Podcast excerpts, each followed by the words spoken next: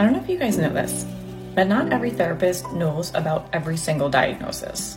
Sometimes I think there's this misconception that because you're a therapist, you should know every mental illness and how to treat it and what to do and recognizing all of the symptoms.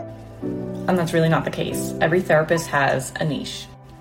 It's their specialty, an area that they are more trained in, and that's their focus. There's other areas that they know about and can recognize and treat, but not every single one. I don't know if you've seen the DSM, but it's a big giant book. And so many of these diagnoses overlap in their symptoms. And the only thing that differentiates one diagnosis from another sometimes is just the amount of time that you've been experiencing the symptoms. And so when I posted this video the other day about the ADHD, it's not my niche. I know somewhat of symptoms to recognize, but in other people.